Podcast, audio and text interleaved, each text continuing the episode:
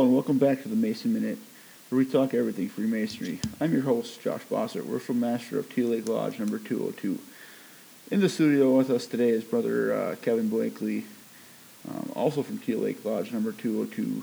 Thanks for being with us today, Kevin. Uh, you're welcome.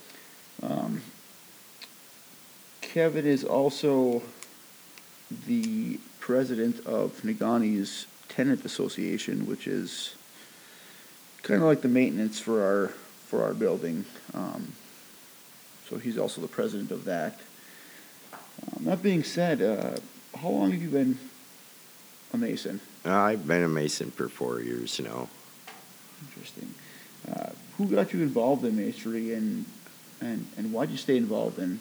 Well, it would have been Alan Nelson um, actually got me started with it, and Bruce Lowry as well. Uh, it all started, I had stopped and mowed the lawn for Al one day, and he had reached out to me, and it was uh, pretty humbling, you know. It's something that I've always been interested in. My grandfather is a Freemason, so it was it was an open door for me. Nice. Um, kind of tell us what uh, what masonry is for you and uh, what it means to you. Oh, basically, masonry's a lifestyle, you know. It's a lifestyle that we should all have, you know, as far as being a Freemason and being a better person, being a better father, better community member, you know, reaching out and helping those in need rather than passing them up.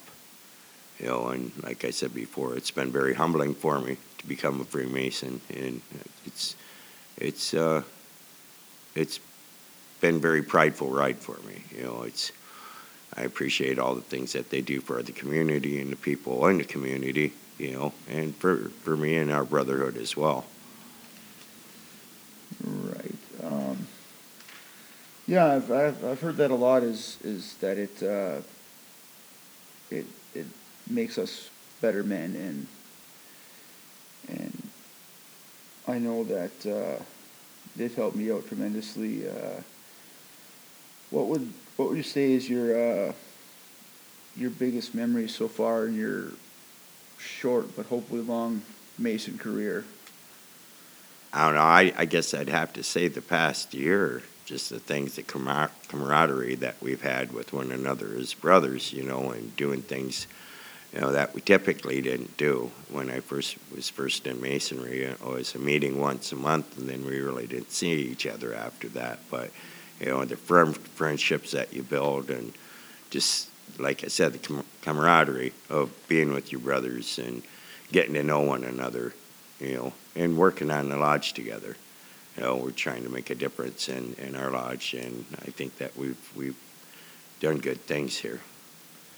Yes, I, I, I have to agree with you on that one. Uh, kind of tell the audience what uh, what we've been doing here and, and what plans we have this summer. I know there's some, some big plans and they obviously got to get passed through by you and and just kind of tell us what uh, what things that we're going to be looking forward to here Right. at the Negaunee Right. Lodge. Well, you know, it's uh, well, we started on the interiors, you know, you know, with the painting and doing the windows and you know, changing things around, brightening it up, bringing it up to date, you know, and things that we have planned for this summer is, you know, possibly putting in a patio and a fire pit, you know, so that we can get more of our community involved into our lodge rather than everybody bypassing it, you know, thinking that it's just an old dingy building because they never really see us out here, you know. And I think that if we're out here at our lodge a little more often and doing community events and just getting together and you know barbecues and fire pit and doing things together as a brotherhood as well, you know, and people may be a little more inclined to say, hey, you know, let's stop in there, and see what it's about. Yeah, and adding to that topic, uh, I know there's uh, there's been in the past the uh, the stigma of of the Freemasons and and how do you feel that the uh, the stigma is now that it's changing? Uh, for for me, I know it's changing for the better, but you know the old stigma of oh they're they're kind of like calls and stuff like that. I know that's changing. Um, do you see that changing now that we're kind of opening up the lodge? Oh, the public? absolutely. You know, and I mean, I think I think that with with the Freemasons being a little more public with with what we do, you know, in our community and worldwide as far as that goes, you know, as you can you can watch a lot of this stuff on YouTube now. I mean, there are secrets of being a Freemason that we don't share with the outside world, you know. Uh, um, I guess if people want to know that, become a Freemason. That's what my grandfather used to tell me. You know, if I wanted to know what was going on with Freemason when I grew up, become a Freemason. Oh, at 53, here I am. you know what I mean? Oh, it's I- it's just, and it's it's been like I said, it's been a humbling experience to become a Freemason and go through the rituals and the things that I've gone through to get this far with our with our lodge. And um, I don't know. I guess I guess I'd have to say that if you want to know about Freemasonry and you really want, truly want to know what it's about, is to get a petition, come join a lodge, you know, be Yeah. part of the brotherhood.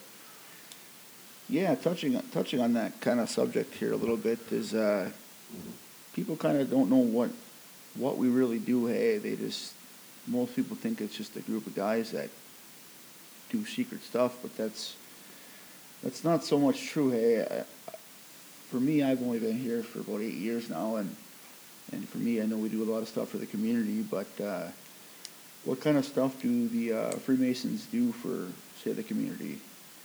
Well, you know, with charitable events, you know, and the scholarship program, which has been a great program as a far, you know, um, I think that's a wonderful thing. You know, myself, you know, um, financially, I I've been in a situation where I needed help and really wasn't for sure which way to turn, and my brother stepped up and helped me with my situation. You know, um, there's so many things that we do do for the community. You know, it's even like Shriners, which is part of Freemasonry.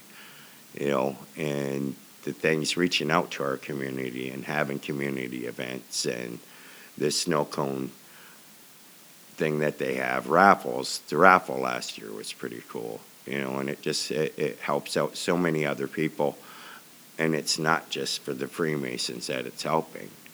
You know. Um, and then you have the Eastern Stars as well, you know. So it's not just a men's thing.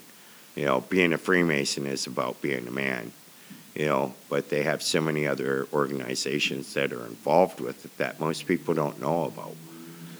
Yeah, touching touching on that kind of subject, the uh, the Shriners is is I know as as being a Shriner myself that they have Shriners hospitals all over the world. Hey, and their uh, their main focus is kids and and being a, a father of a four year old that has uh, epileptic seizures and stuff, I know they've they've reached out to me and and and that's what masonry is about. Is is helping the brothers and and the community with with problems like that. Uh, the, you know, the hospitals are, are are free, and and most people don't know that stuff. Uh, um, so yeah, that's that's it's it's truly an amazing thing. Yes, it is an amazing Um, thing. You I know I know our lodge in, in Negaunee here has done I wanna say offhand it's it's over a hundred thousand I think we've done in scholarships in the past twenty to 25, 30 years here. Right, right. Um, and I believe it's every year it's five scholarships of seven hundred dollars, I believe, to uh, the different schools. Um, and it's for me, it's it's truly nice to be you know the worship master and see see those programs being put into effect. Um, I know we talked about opening up our lodge to to an after school program since we are pretty much directly between the middle school and high school, maybe helping kids, you know, study and, and doing the honor program here. Um, and maybe that, that might uh, get some more people in here um, and kind of thinking about what masonry is. Right, right. Well, and it was like during COVID, you know, we reached out to the local police departments and fire department and, you know, had a couple dinners for them as well, you know, to help them guys out and put back into our community that way, you know, for our public safety as well. Yeah, so touching on that is, um, a little bit more in depth here is, is the Negaunee Lodge raised four hundred and, I believe, fifty dollars, which we turned into gift cards for our local, uh, police department.